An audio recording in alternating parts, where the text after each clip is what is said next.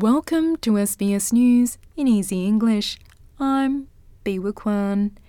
An ageing and growing population in Australia over the next 40 years is projected to have a big impact on government spending in areas such as health and defence.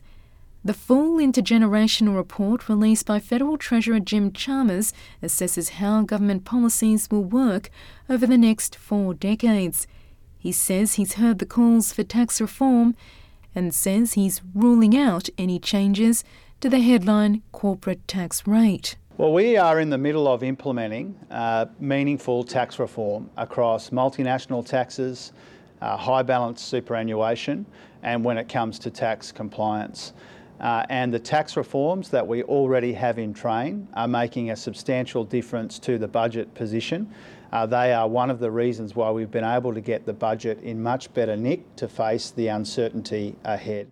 Members of the Tasmanian Aboriginal community are celebrating a decision to remove the statue of a former Tasmanian Premier who interfered with the remains of an Aboriginal man in the 1800s. In 1869, politician and surgeon William Crowther broke into a Hobart morgue and stole the skull of an Aboriginal man, William Lanne, sending it to the Royal College of Surgeons in London. To cover up what he'd done, he put in place a skull he'd stolen from another corpse. A majority vote by the Hobart City Council's Planning Committee has resulted in a decision to remove the statue. It's believed to be the first time a monument has been removed in Australia in response to calls from Aboriginal Australians.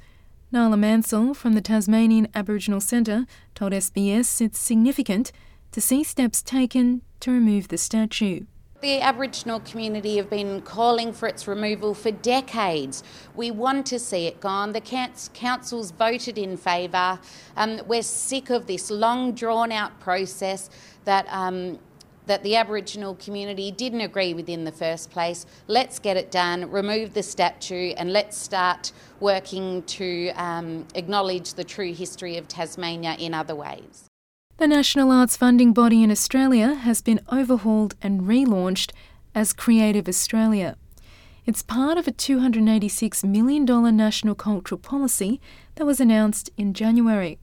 Arts Minister Tony Burke says the changes will see more Australian stories being told. But now, instead of having the old system of Australia Council there for the funded sector, creative partnerships there for the philanthropic sector, and commercial world out on its own, we bring all three together.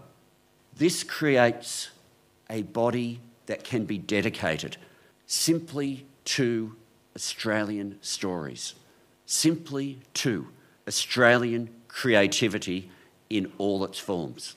Australia's largest airline has reported a record profit of $2.5 billion in the year to June 30. It's the airline's first full year profit since the COVID 19 pandemic. Qantas CEO Alan Joyce says it's a remarkable turnaround after being just 11 weeks away from insolvency and incurring $7 billion in losses during the pandemic. Domestic capacity is now back at pre pandemic levels, and international capacity has recovered to about 80% of pre pandemic levels.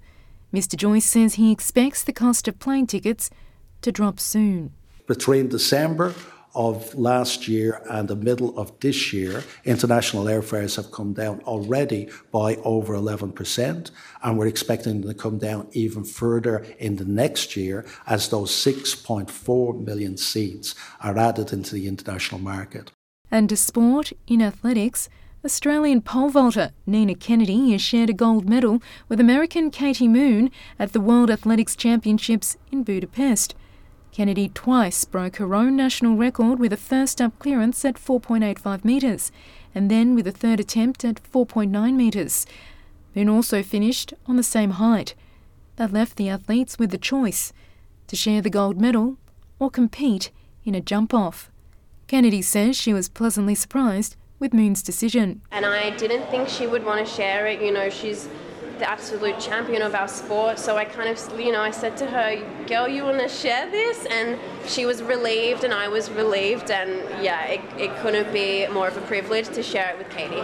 Moon says she was relieved to find out they were both thinking the same thing. And she walked up. I thought she was going to want to jump off, so I was like, "Yeah, I'm jumping." And then when I saw the look on her face, and she didn't want to, I was like, "Wait a minute, like, okay."